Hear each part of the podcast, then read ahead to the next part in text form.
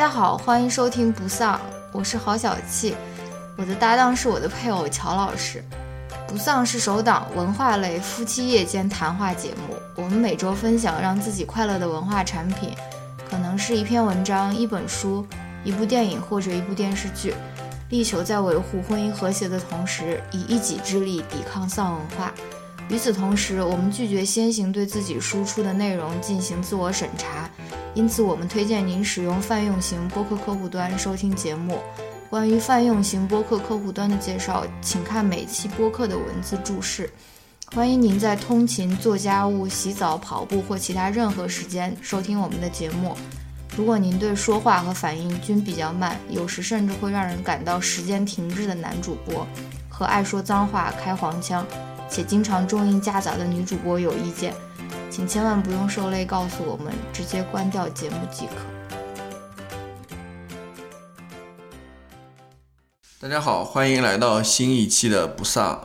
呃，这一期呢，我们准备聊一聊，可能现在来说好像有点过去了的一个话题，就是希望它不会过去。但是现实好像是说，就是这个话题上面已经下令，就是不允许在那个各大网络平台上面再去讨论还是什么。反正现在那个热度比之前刚开始的时候要少了很多啊。好，那这个话题就是 Me Too 了。嗯，Me Too。米兔，其实我不太喜欢 “Me Too” 这个中文翻译，应该是我也是，对吧？嗯，好吧，我们来谈。他们说连老老子也是也是被屏蔽了。为什么？啊啊啊啊！对啊，Me Too 嘛。Him too。不知道。好吧，就是我们来谈一谈这个 Me Too movement，这个我也是的运动啊。然后，其实这个选题我们很早之前就列出来了，就是当时非常火的时候，呃，大概也就三四个礼拜之前两。个礼拜之前吧，两三个礼拜之前吧。但是现在这个热度就一下子就小了很多啊、好吧，那无论如何，我们还是来聊一聊这个话题吧。啊，那首先我想就是就这个运动来稍微介绍一下，嗯这个 movement，嗯完了，又说英语，完了，完了，完了，完好了。其实这个 Me Too 的这个运动呢，最开始是从美国这边开始的，嗯，呃，然后慢慢的它波及到世界各地吧，嗯，好多国家最后都参与到其中，嗯，然后这个 Me Too 这个词呢，或者这个句这个短短语呢，或者这个活动最开始是两千零六年的时候就有一个叫两千零六年。对两千零六年，有一个活动家和一个那个什么 community organizer，就是社区组织者吧，嗯。叫 Tarana Burke，一个一个一个这个一这么一个活动家，他最先提出来的，嗯。嗯，但是那个时候可能没有引起多大的反响了啊。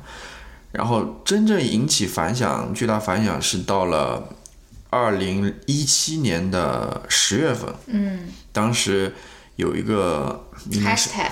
对，有一个美国女演员吧，叫 Alisa Milano，她最先在推特上面，嗯发起了这个 Me Too 的这个 hashtag，、就是他开始鼓励大家讲出自己相关的那种呃性骚扰啊或者性侵的这些经历，被性骚扰对对对。性侵的经历。对，然后他当时说是想让就是广大大众嘛，就让大众意识到说这个问题的严重性，嗯，就是它其实是一个非常严重的问题，嗯，在美国这样的，嗯，然后呢，在他的发动之下呢，就是许多演员吧，尤其是女演员吧，就开始讲出他们的这些经历嘛，嗯，其中有很多了，我看那个维基百科上面列了好多，而且很多都是那种非常有名的，对，像什么格温妮斯·帕特洛啊，像什么詹妮弗·劳伦斯啊，还有什么呃乌玛·瑟曼啊，瑟呃瑟曼啊，瑟曼是什么？反正好多了，就是女明星，当然还有男明星了。你说的叫那个 Terry Crews 还有等等一些男明星也讲述了他们的那个性侵的这个经历，被性侵的经历嘛。嗯嗯然后等于说这个活动，这个 Me Too 这个 movement 就正式开始搞起来了，就是推推动起来了。嗯然然后在这当中呢，最有名的当然就是那个哈维·维恩斯坦的这个案子了。对，就是他，因为他涉及到很多的这个女演员们，本来她也是那个影视的从业者嘛。对，这个是应该是这里面最有名的一个案子。嗯，那其实呢，这个 Me Too 的 movement 一开始运 动运动。运动一开始是在呃好莱坞或者是在影视行业当中对，开始的，嗯，但是后来它慢慢的先是又波及到其他的美国的各个行业，比如说像音乐行业，嗯。啊、像宗教，嗯。像呃金融行业、嗯。政坛、嗯。学术、嗯。学术行业，还有军队，就是等于说各个行业，嗯。还有甚至有那个色情行业，嗯哦，嗯，不要大家以为好像 色情行业其实是应该是嗯挺严重的，虽然说他们是从事的这个行业吧，嗯。其实里面也有那种呃性侵或者性骚扰的事情，嗯。不要以为他们从事的是这个 叫什么性表演行业，对吧？嗯。就没有这个，也是非常严重，甚至更严重。嗯。嗯。那么后来呢，就是你也说的，其在这当中还有一个叫 Times Up 这个这个运动吧，它最有名是在金球奖上和那个当年的金呃，就是今年的金球奖和奥斯卡奥斯卡嗯。奖上面，他们那帮就是好莱坞的女演员嗯。站出来，就是为这个运动发声嘛。嗯。其实这个运动非常有意思，我网上查了一下，就是它当初是一个就是呃有关女性农民的一个组织吧，嗯，女他性农民，对女性农民的组织，它最先开始在网上就是支持那些就是深陷在那个维恩斯坦那个性侵案当中那些女演员。哦。啊、他说他代表呃美国七十万的那个女性农民嗯去支持这些女演员，对吧？嗯嗯然后后来呢，这些好莱坞的女演员他们也就对此有了一个回应嘛，嗯。啊，就各种各样的捐钱的捐钱啊，就是呃，就成立了一个机构，意思就是帮助这些需要帮助的人，在这个性侵的案子当中，给他们提供法律上的帮助啊，等等，或者资金上的帮助等等。嗯。呃，其中最，他是在二零一八年的一月一号，嗯他在那个《纽约时报》上面登了一个广告，嗯就正式宣布这个 movement 开这个运动的开始。嗯在关于这个 Times Up 这个运动呢，其其中最有名的一件事情是什么？就是那个就是他们都穿黑色，呃一个是这个了，其中还有一个新闻就是你记得就是那个凯文史派西吧？嗯，他是不是也别了一个那个？我我不知道哎，不是哎他，那那部片子就是 All the Money in the World，就是、哦，那个是那个吗对，就是金钱世界，对《金钱世界》，凯文史派西本来在里面演的是一个对对男的，对吧？对后来他出了那个丑闻之后，他们不是用别的一个另外一个人顶替他演了对，吗？重新拍了那么。相关的里面的那个马克什么沃尔伯格沃尔伯格和他的片酬是对米米歇尔威廉姆斯的多少多少？他是几百万是吧？对和米歇尔威廉姆斯不也要跟着重拍嘛？跟着重拍嘛，对吧？对，然后他们一共重拍了十天，嗯那个沃尔伯格片酬是一点五万一一百五十万美元，嗯，然后米歇尔威廉姆斯八百块，哦，太太夸张了，太夸张了。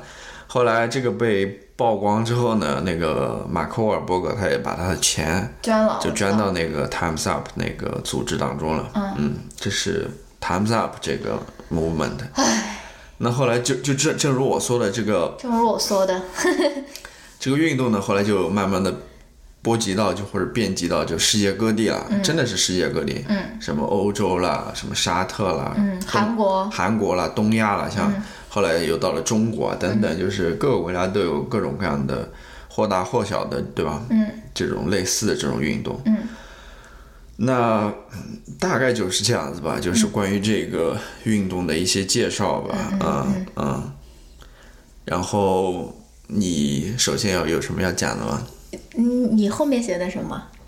我后面主要想谈一谈，就是这个 Me Too 这个运动在中国的一些发展了啊。其实发展的非常短了，大概就一两个礼拜。嗯后来就，但其中还是有一些讨论的。嗯然后讨论当中呢，也有一些疑点，或者说有一些争论的地方。我觉得，呃，我们也可以拿出来说一说。虽然我不知道能不能说成怎样的另外一回事了。但是我们至少可以把这些争论点可以提出来。嗯，我不知道你刚才不是包了好多说，Me Too 这个运动辐射到了什么什么影视行业、什么音乐业、什么那种学术界，然后宗教界，对吧？嗯。然后呢，我我其实我是一个挺悲观的一个人啊，就是说，我觉得这些行业之所以能够。呃，女性能够站出来为自己说话，或者说她们有这种勇气，或者有这种资源，或者说去为自己发声，我觉得这些行业里面的性骚扰或者是性侵的现象，其实已经是相对好的了。就是说，你你想一想那些，比如说女工，或者说你想一想那些农村的那些女童性侵的案件，他们根本就是可能他们也不觉得这个有问题，或者说。或者说，他们已经非常非常习惯于这一种文化，或者说是这一种不健康的、不正常的一个社会的一个风气，对吧？对。他们没有任何渠道为自己发声，他们可能金钱方面也没有支援，对吧？也没有办法请律师，然后他们的声音很快就被压下去了。所以说，你看它辐射到的那些行业，起码还是就是说，女性她有。能力有一些能力，或者说是有一些资源，她可以为自己发声，对吧？对。就像我跟你讲的那个 Taylor Swift 的那个事情，他他他是最有名的流行明星，对吧？他可以请最好的律师，嗯然后律师团队，但是他最后他就说说我要为这个活动要捐钱，然后因为我知道有很多的女性她们没有我这样的这个资源，对吧？所以说。你看你说到的那些行业，包括在中国，它刚开始是在那种公益圈里面发酵出来，对吧？然后后面又发酵到那种，反正也是都是在学校啊，学校啊或者什么，都是在女性地位还算比较高的，或者说是性骚扰或嗯，当然这样说也不对了，不是说每个人他们 deserve 了，就是说。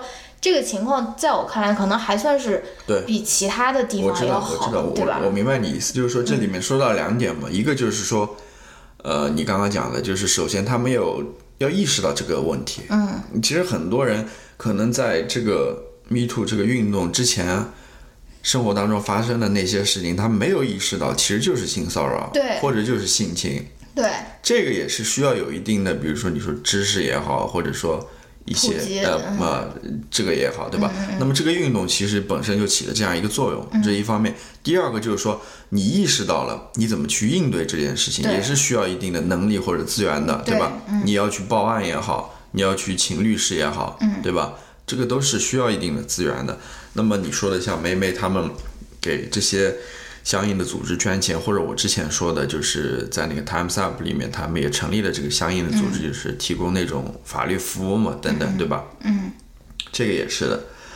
那关于这个 Me Too 的这个运动，在中国呢，其实呃，大部分都是在网络上或者在社交网络上，尤其是在呃微博啊，或者像豆瓣这样的网站上面。嗯。开始讨论开来的嘛，对吧？嗯，那其中我印象最深刻的就是刘宇写的那篇文章嘛，也是相应的，就是后面引发的其他人对他的一个呃回应也好，或者一个反驳也好，我觉得那个是不管他这个文章的观点是怎样子的，我觉得那个是非常好的一个现象，对一个现象也好，一个形式也好，一个。进行公共讨论的一个形式，我觉得那个是是非常宝贵的，对吧？对对对。关于这个刘瑜的那篇文章以及后面的一些回应，你有什么要说的吗？哇，那个是有，就是说，我不知道大家有没有看过刘瑜的那篇文章啊？嗯，我也不知道我们的听友有没有看过他的，嗯，那就是那一篇他发在那个锤子便签上面的那篇嘛，应该也蛮好找的吧？嗯。然后我觉得它里面有很多。对于这个，呃，Me Too，我也是这个运动的一个误解吧，或者说是他，我不知道他是怎样理解中国现在的这个环境的。我就觉得他跟他的理解跟我们，嗯，跟我们那个叫什么，呃，经历的这个现实好像有一些有一些区别啊。首先，我觉得他。他的一个最大的问题就是他把这个运动当成了一个男女对立的一个事情，因为他非常明确的写出说，啊，这个运动的受害者就是女性，然后还夸胡，少数男童，然后我就觉得这个是一个很可笑的一个一个分类的一个方法。比如说，他对于对于性别和性取向的这个定义就是非常僵硬，而且说，而且他就把这个受害者就仅仅框在了这两这两类人群：女性（括号少数男童），然后他又说，嗯，那个 offender 叫什么？受被施暴者。对对对，施暴者就是都是男性啊，或者什么，这个就是。本来就是一个错误的一个认知，对吧？因为，比如说，就像我刚说的，Terry Crews，Terry Crews，我不知道大家知不知道，他演过《敢死队》，反正他就是一个非常非常硬汉的一个形象，是一个呃黑人吧，然后光头，就是非常硬汉的一个形象啊。然后他也是一个直男嘛，他也有老婆有孩子的那种，他也是性侵的受害者，对吧？所以说我我刚开始觉得刘瑜他对于受害者和施暴者的这个分类就是非常有问题的，就是什么女性和括号少数男童，我觉得这个就是非常有问题。嗯，然后这个也容易给大家造成一种印象，就是说啊，我这个我也是这个运动，其实就是。女性针对于男性的一个攻击，或者说是女性针对于男性的一个反击也好，以至于很多男性他们在没有经过确切思考的情况下，他们就开始变得非常的那种 defensive，就是说自我辩护，或者说是，就是说，哎呀，你怎么在说我，对吧？其实我其实这个问题就是说，就像我说，呃，其实这个并不是针对。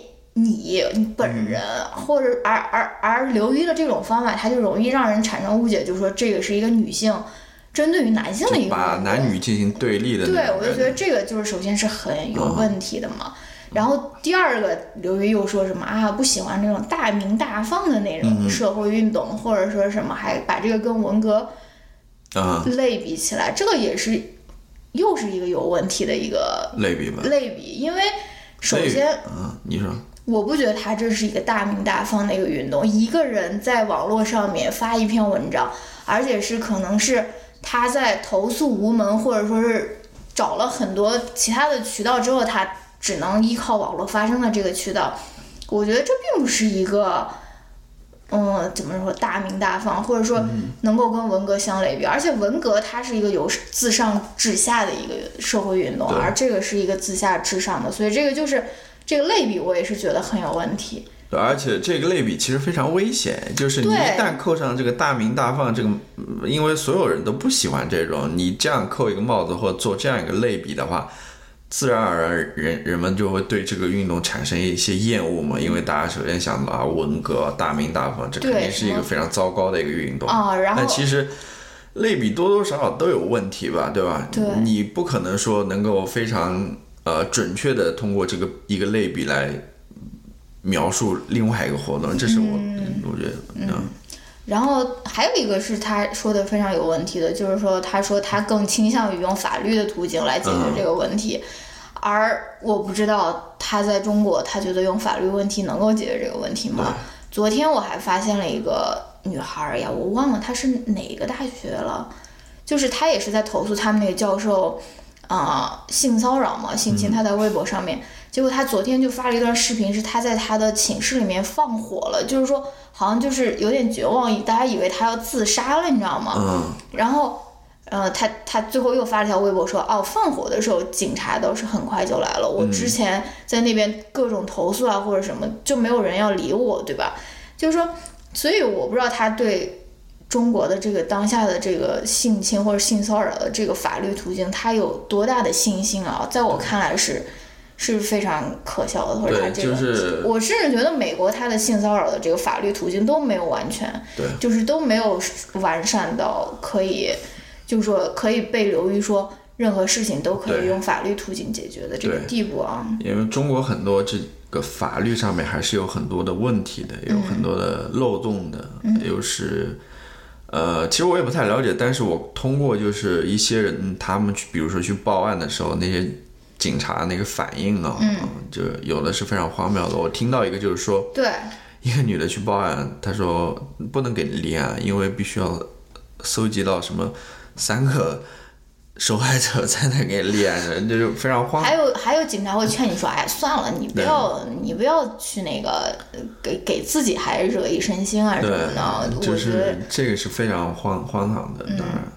那其实，在他那个文章当中，还有一点，我觉得也是在这个短短的这个讨论过程当中，嗯，大家经常提及到的，也就是误伤的这个问题，对，就是会不会，呃，在这里面去揭发这些性侵者会不会误伤到别人，对，对吧？嗯，有些人可能就是为了报复啊，或者说，呃，可能并不是性侵，之前可能大家双方都约定好了，呃同意了，然后现在又反悔了，然后现在把你揭发出来，这个误伤的这个问题，你关于这个有什么要想的？我关于这个问题也有很多想说的。首先，我们并没有剥夺被被那个指控的那一方的人他发声的权利。比如说像熊培云，他自己也为自己发声，他也自己写了一篇文章来反击。所以我们并没有说你不能讲话，对吧？你你你没有办法为自己辩解。第二，你如果你这个法律渠道真的够完善的话，我们是可以通过法律来解决这个问题。我们通过比如说交叉取证，如果你没有当下就取证他的精液啊，或者说什么在受受完性侵当下就取证，我们是可以通过这个、这个法律的途径来为你洗刷你的冤屈的，对吧？嗯。而且刘玉还说了一个说什么，什么什么这个，如果这个误伤的事情发生的话。他就永生被定在了什么耻辱柱上啊？我是觉得没有吧。你看到这这件事情结束了以后，你说处理过的，比如说是南京大学，或者说是呃中人大的那个陈小武吧，他们也就是换了一个职位，然后又继续，也也也也没有说是对，他们还是继续他们的生活，并没有为此付出，在我看来足够的代价。对，而且我我觉得就是说。我是这么认为的啦。如果说这个事情最终在法律的帮助之下，能够说有一个相对比较清楚的一个结果之后，我觉得将这个结果公之于众之后，他的声誉也不会说就被定在耻辱柱上。我觉得大众还是会有一个自己的判断的。对，反而是说你这个没有相对清楚的法律程序，然后就凭借这个网上的这些。指控也好，或者揭发也好，嗯，然后没有后续的法律程序来做保护的话，嗯，这反而会引起，你知道吗？就是会出现误伤的问题，对吧？而且我是什么一个感受呢？就是现在我们所看到的那些案例，好像远远还不及说还没有到达这个程度。对，我是我是觉得有更多的受害人，他们没有没有得到那个正义没有伸张，而不是说。现在就是我的同情心会分到给那个可能被误伤的一个非常小少数的一个对是啊，而且我我不知道，我反正看到现在没有看到哪一个就是被指控性侵的人站出来说我们之前是同意好了或者什么之类的，就是他是在误伤我，或者说他是在报复我等等之类的，我好像没有看到这个说法。还有一种误伤的情况是什么呢？就是说。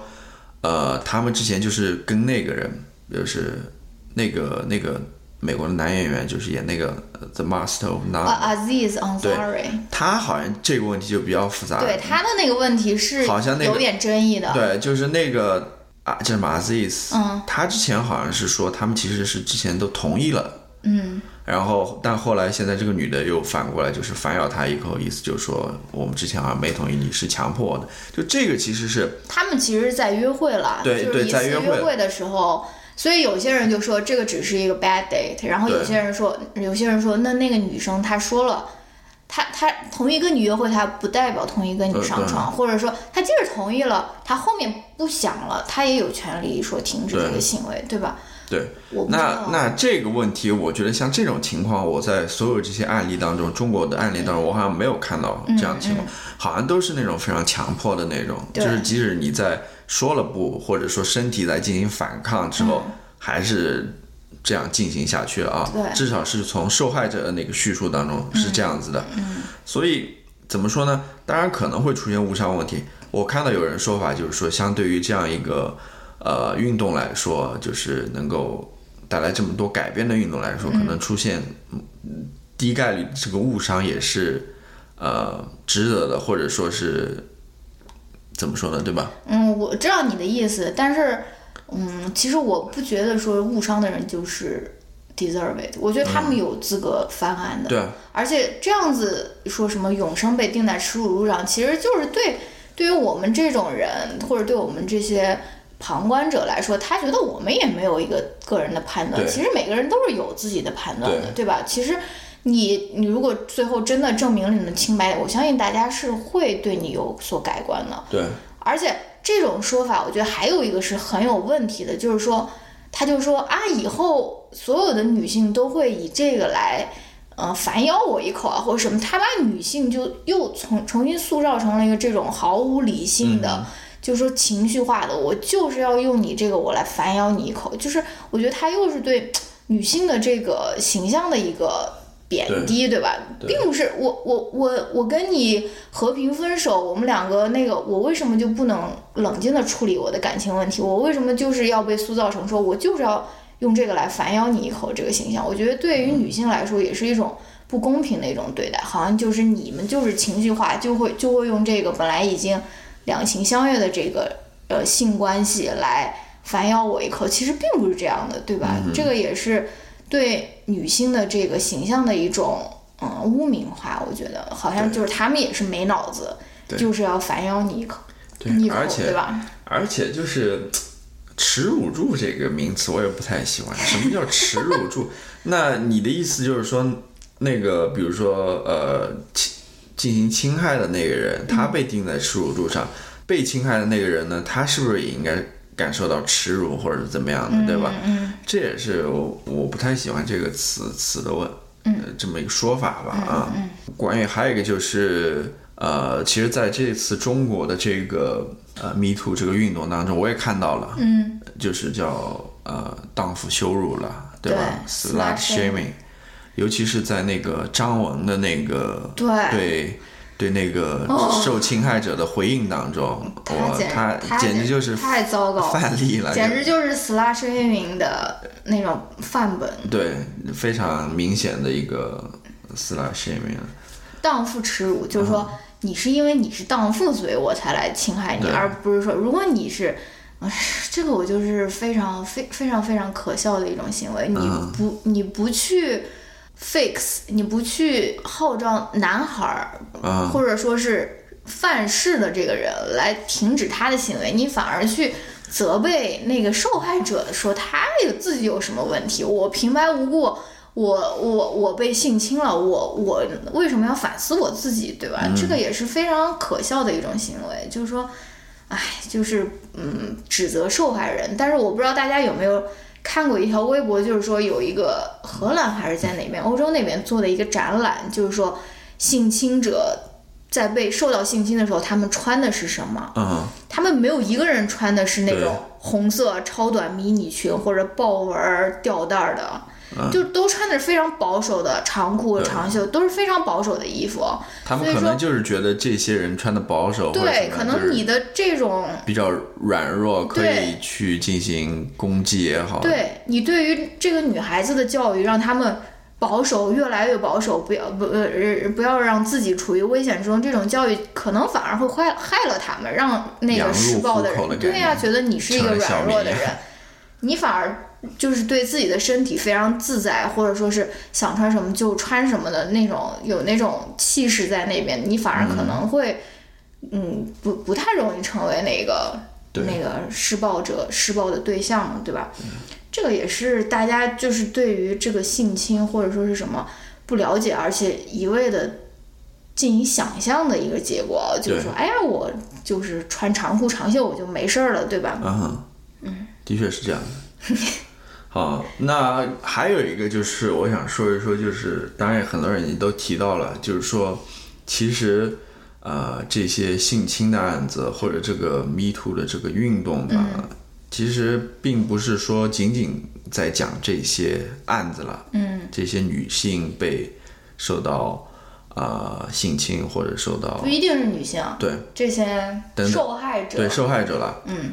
那其实讲的背后的那个是呃那种男权的那种结构了，对，要改变的其实是那个了，而不是仅仅说是去试图修正这些案子了。对，关于这个，对啊，你说的很对，因为就是我们看到大多数的受害人都是女性，其实有一方面的原因是，确实女性是多数的受害者，女性是多数的这种性案件、性侵案里面的受害者。另外一个方面，就是因为受害的男性有一些，呃，有一些受到性侵的男性，他们不愿意去报案，因为这样子没有男子气概，对吧？这个其实也是。你说的这种男权的结构或者说文化对于男性的一种迫害，对吧？如果我们能够让女性就说成为他们想成为的样子，同时男性肩上的这个负担也就减轻了，对吧？嗯。就比如说，嗯，女性我可以成为事业型的，我可以去工作，我可以去赚钱，而不用不用担心说，哎，我会不会太那种霸道了，或者说是太成功了，没有人要我吧？但同时。你如果让女性不去担心这些，男性其实比如说买房的重任在我的肩头，或者说是我必须要事业成功，然后呃为家庭为家庭承担这份责任，他的这个他的这个就是什么负担，其实也是会减轻的，对吧？所以说，就说女权主义虽然它叫做女权主义，它给大家留下了这种好像是女性要求权利，其实并不是，它是在为这个性别的解放在。就是说两性的这种平更平等的对话，或者是能够有个能够有更健康的那种关系嘛？嗯嗯，就是说，呃，之前我也看到过一个说法嘛，就是我之前也跟你分享过，就是尤其是在这个女权运动当中，嗯，呃，很多人都认为就是可能。呃，只要让这个女性的地位上去了，嗯。啊，让越来越多的女性可以就是加入到职场当中，尤其是在职场当中有那种比较高的位置，嗯，可能这个歧视就会消失嘛，嗯，对女性的这种歧视，但是其实并不是这样子，就是它归根结底还是这样一个呃权力结构在那边，要改变的是这样的一个权力结构，嗯，甚至是这样一套父权的这个系统，嗯，因为我看那个书里面就说嘛，就是说。其实，像有些女性，她们在呃，比如说在公司当中获得了提升，走到了公司的上上上层，对吧？嗯嗯。他们其实对于这个歧视的现象，并没有起到任何的帮助。嗯。就是该歧视的还是歧视。嗯。反而这个女性可能之前还是对歧视有一个同情心的，她到了那个权力的上层之后，她也成了。歧视别人的那个歧视者，你知道吗？一就是她被那个权力的那个机构给吸收进去了啊，成为了那个那个结构的一部分，你知道吗？嗯，这个其实也是呃关于这个话题的一个补充吧，就是说我们要意识到这个背后的这个权力结构嘛。嗯，这个是才是问题的关键所在。嗯啊，嗯，那关于这个米兔的运动，你还有什么要说的吗？我。可能暂时就列了这么多，好像嗯，这个是没有列提纲的这个 坏处，嗯，那就先说这么多。反正我的推荐也是跟这个有关的。好吧，那我们就先暂时先聊到这边，然后再先进一段音乐吧，然后进入到我们的推荐环节。嗯。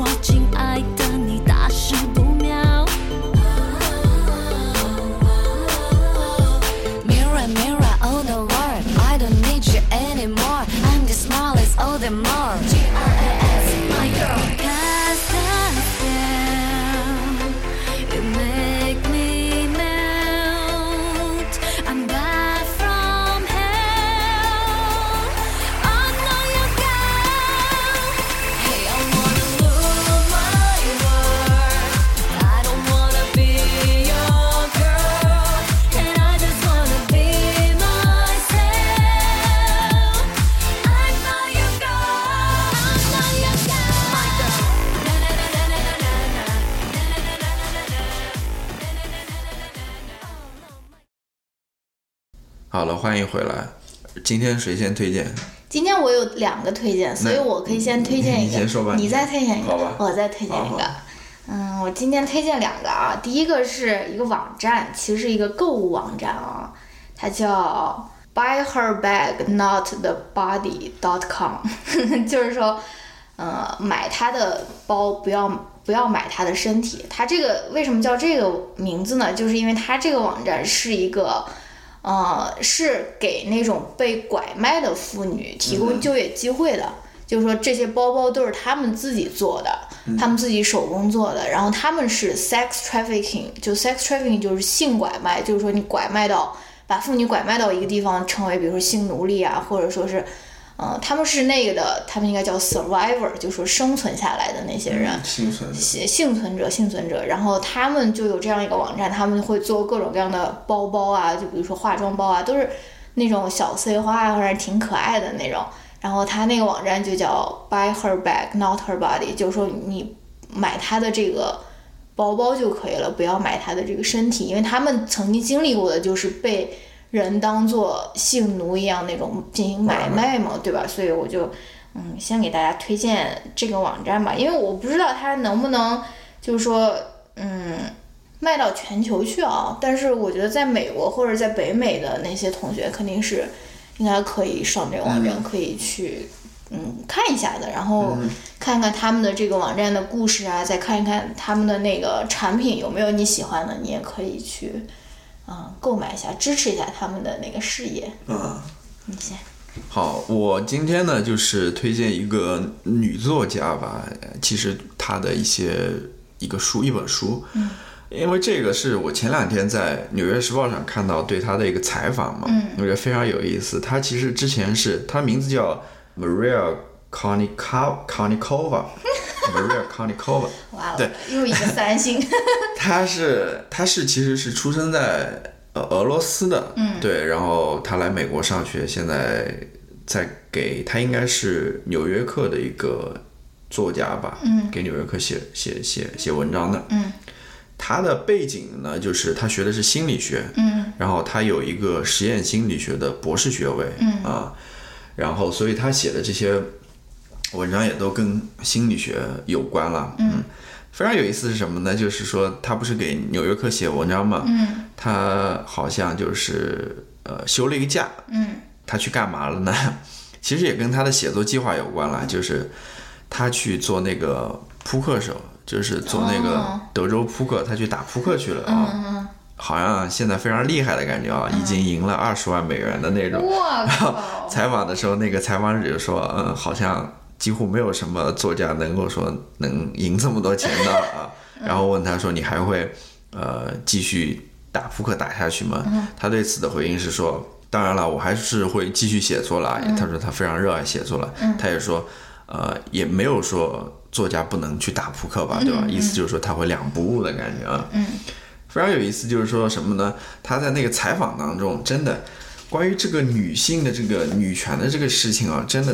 呃，到处都是。嗯，它里面就讲到一个非常有意思的事情，就是，其实，在扑克界，嗯，也是一个非常呃男性化的世界。对，好多扑克手，大部分扑克手都是男性。我刚想跟你讲，我们那个老师，他也是一个德扑的爱好者。对，就是可能有一些女女女性选手了，但是大部分都是男性选手。嗯，然后它里面就讲到一个非常有意思的事情，就是。在打这个德扑的时候，有一个叫 bluffing，就是叫吹牛，对，就是意思就是说什么呢？我手上牌可能很臭，很臭，但是我就在那边 bluffing，嗯嗯，各种各样，比如说下注下的很大等等啊，各种表情姿势啊等等，然后在那边吹牛，意思就是说我是一手好牌啊，在那边 bluffing。然后这个 bluffing 呢，对于这种女性选手有一个对她来说有一个什么好处呢？就是说，她特别容易看出来谁在 bluffing，就是说。呃，男性当中有两类人，一类人呢就是觉得，呃呃叫什么，就是他们宁可死也不愿意就是被这个女性选手给 bluff 掉，你知道，就是被他们吹牛吹到，你知道吗？他宁可死，他也不希望被被女性选手吹牛，你知道吗？所以他们就非常坚持，就他们不会呃叫什么翻牌，哦，就是他们会一直坚持到底的，因为他们不想。被你吹牛吹到嘛，你知道吗？即使是最后输掉，他也认了，对吧？对，即使即使无论他的手里的牌有多好，嗯，你知道吗？那个女性选手手里的牌，他们都不会认牌的。嗯，虽然那个男性选手明明知道我这手牌可能打不过他，你知道吗？但是他不会，他就生怕自己被那个女性给吹牛吹到，你知道吗？那么在这种情况下，刚好就利用男性这种弱点，就是赢到钱。他说还有一种情况是什么呢？就是这些男选手，有的男选手认为说女人不会 bluffing，、你知道吗？呃，就是所以每次他 bluffing，别人都不相信。对，如果这个女性在那边 bluffing 的话，嗯男的都不会相信。比如说那个女性在那边下注下的非常大的时候，他不不会信说这个女的是在吹牛，他会觉得啊，这个女的可能真的是有一手好牌，你知道吗？他赶快把牌给翻掉了，给给合上了，你知道吗？意思就不玩了。嗯那在这种情况下，女性就是非常占到了这个吹牛的机会嘛，你知道吗？就会他就说，在这种情况下，我就就对他就是使劲的在那边 bluffing，你知道吗？因为刚好掌握到这种人弱点。感觉这个透露了很大的秘密啊！嗯，这个嗯没关系的，应该是行业都清楚。所以说这也是非常有意思，就是我我刚刚说的，就是说在各种各样的这地方他能找到这种对于女性的这种 偏见吧，对吧？啊、男性对女性偏见。然后我想说什么呢？我想说就是，他说他为什么会去打扑克呢？嗯，就是他在那个研究生的时候研究的就是叫不要告诉我是江振宇研究的那种什不是么微表情。就是他想研究的是关于呃控制的，叫 control 的，嗯，就是呃 the illusion of control，就是嗯控制的幻觉，就是你可能觉得你好像能控制你的人生，嗯你知道吗？但实际上你好像其实控制不住的。他就是说，我们到底对于我们自己的人生能够有多大的把握或者控制？嗯，他就觉得说，很多时候，呃，人们都过分沉溺于说，觉得自己的技术技这个 control 的能力非常好，控制能力非常好，呃，能够掌控自己的人生。但是很多时候呢，又会出现那种意外，嗯这个时候我们就会把它归结于说是坏的运气，嗯对吧？嗯那坏的运气，他说其实是非常呃随机的，就是它并不是一个什么非常奇怪的一个说法了啊。那他就想通过研究扑克这个东西，因为扑克它就是 lucky 嘛，对对对，它就是 randomness 嘛，对吧？它就是那种非常随机的随机的事情，他就想通过研究这个扑克，来研究说我们对于这个 control 到底有多少，这个控制的能力到底是在哪儿啊？那这是他现在在写的一个或者在做的一个呃项目了，对吧？那他之前呢写了一本书叫呃《The Confidence Game》，嗯，Why We Fall for It Every Time，嗯，它里面讲到是什么叫那个 confidence act 啊、artist，嗯。就是那种骗子也好吧，就是骗人的那种人，就是小到那种街头的那种，就是呃，那种卖保呃你也可以说传销啊、卖传销也保是。险的那种宣讲人啊，对，也是其中的一类。比如说街头的那些呃魔术骗局也是一类，或者大到那种就是庞氏骗局也是其中一类，或者你可以说宗教可能也是当中的一类，对吧？他就是那本书就是《The Confidence Game》讲的就是这样子的东西啊、就是说为什么明明，尤其是有些人觉得说。我肯定不会上当受骗的，但是这种人经常上当受骗，被人家骗到，你知道吗？他就想研究这个东西，嗯，那其实我觉得这本书有意思的是什么呢？因为他跟我之前的那个关于宗教的研究也特别像。嗯，他说为什么会这样子呢？他说尤其是在那种呃社会变动的时期，嗯这种骗局非常容易出现，哦因为在那个时候人们是没有那种确定感的。嗯然后呢，这些骗子他们通过编造一套那种叙事的故事啊，嗯嗯然后刚好满足就是你那个不确定感，嗯你能在他这个故事当中找到某种确定感，你知道吗？让你成功的上钩，把你给骗住，知道吗？他是，P to P，对，就是那其实就是这样子。你比如说像 P to P，、那在中国这样子一个对于不安全感，尤其是对于金钱的不安全感这么厉害的情况之下，那么大家觉得这种发财的机会是。觉得就是想抓住这种发财机会嘛，也不去考虑这个到底是不是一个骗局，会不会有问题，你知道吗？刚好满足了他们那种对于金钱的那种渴望或者不安全感嘛。嗯那这这个故事或者这个项目刚好抓住他们那个弱点嘛。嗯然后让他们成功上钩，被骗住了嘛，对吧？其实就是这样一回事了。所以我想推荐的也是这本书了，叫《The Confidence Game》了。但是这本书可能目前还没有呃中文版吧，就是只是英文版的。但是我觉得我会把那个对于他的那个采访，《纽约时报》采访我会贴出来，也是挺有意思的，大家可可以看一看。嗯，当然如果因为他是给那个《纽约客》呃写文章的嘛，所以你去网上搜他这个名字的话，你也可以找到她一些就是不是书了，一些相关的文章，我觉得也可以看一看。推荐这样一个女作家，非常有意思。现在做扑克的时候还是这么成功，你知道吧？非常牛逼。嗯。哎呀，完了！我怎么又那么大声的咂嘴？哎呀，我都不知道你每天都在看些什么，好像都很有趣，但是又就是说没有，就是说当下跟我分享，这个有一点那种小小的心酸在这边。好，我来推荐啊，来做最后的总结，陈词推荐。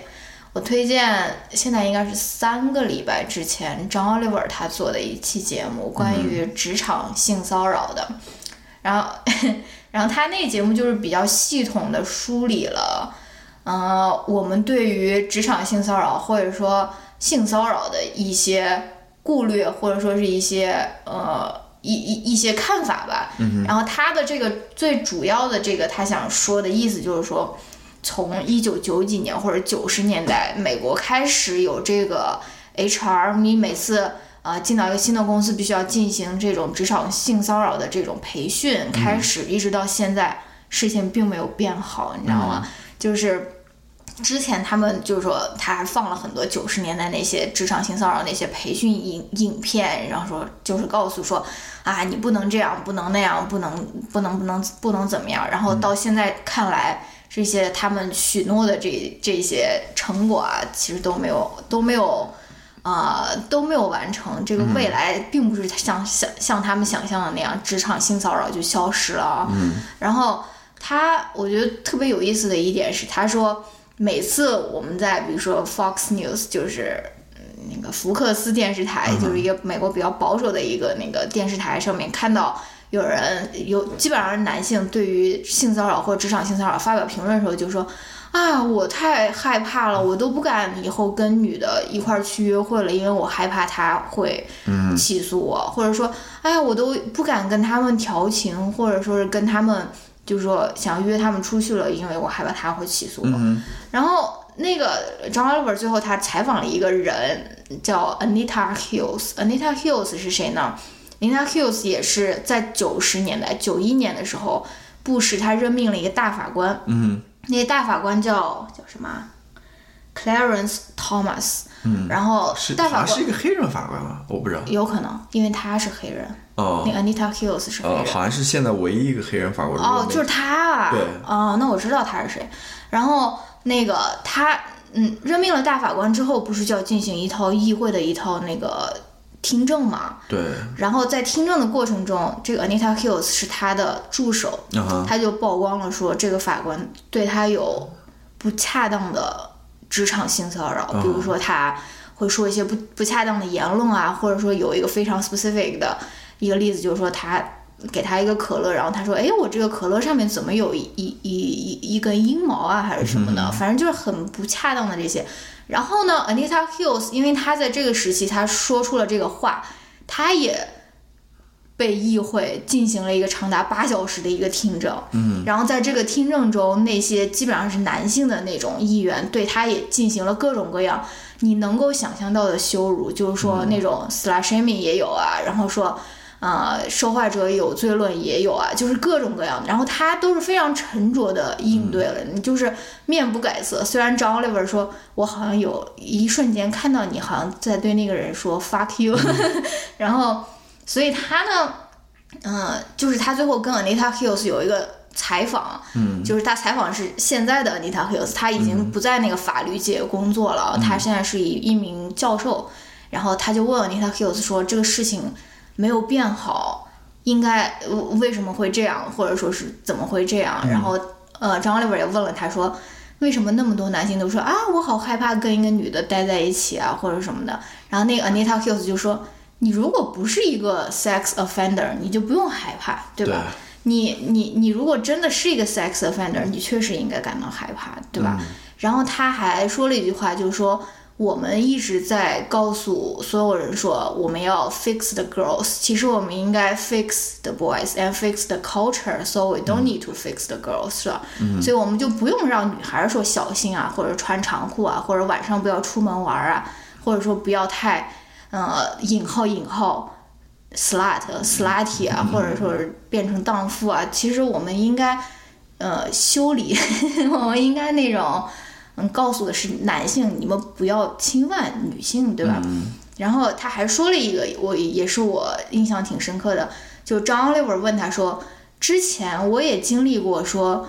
呃，知道别人被性骚扰，但是我没有勇敢的站出来这种事情，因为张 Oliver 他说，尤其是我，当我当时只是一个，比如说是助理啊，或者说我的职位并没有那么高啊，那个时候我其实现在回想起来，我对自己是感到很羞耻的啊。他说，然后那个 Nita Hills 说，你有一点点的，你有羞耻感就是一个很好的一个起始点，对吧？然后他又写，他又说了一句说。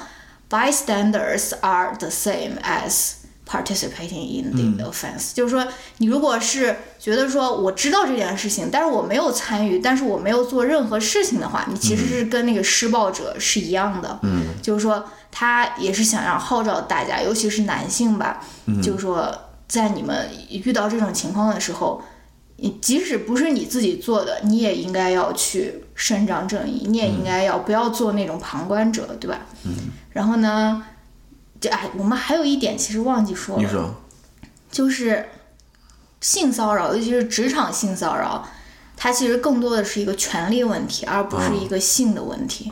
就是说，我们想说的，就是说，你你会觉得说，哎呀，那个女的当时没有反抗，或者说是同意了，其实她并不是说我同意成为你的一个性伴侣或者平等的一个爱人，她只是基于这种权力结构，比如说你如果是她老板。他如果不同意，他很可能就没有工作做了，对吧？其实是它是一个权力结构的一个问题，而不是说是一个嗯爱情问题，或者说是你我们讨论了一点，讨论一点。哦，好吧，嗯，好，那那我就推荐这个吧，我就推荐这个。好吧，嗯其实是就是这样子的，嗯，对我是反正不觉得说呃。就是在比如说在恋爱关系当中也好，等等关系当中也好，你去征求别人的一个同意，会是一件多么煞风景的事情，我完全不这么认为，对吧？该该怎么样怎么样，而且的确是这样子，就是你会为此感到害怕的人，真的是非常奇怪的，在我看来，就是这有什么好害怕的，对吧？该怎样就怎样嘛，对吧？没有什么见不得人的事情。好，那。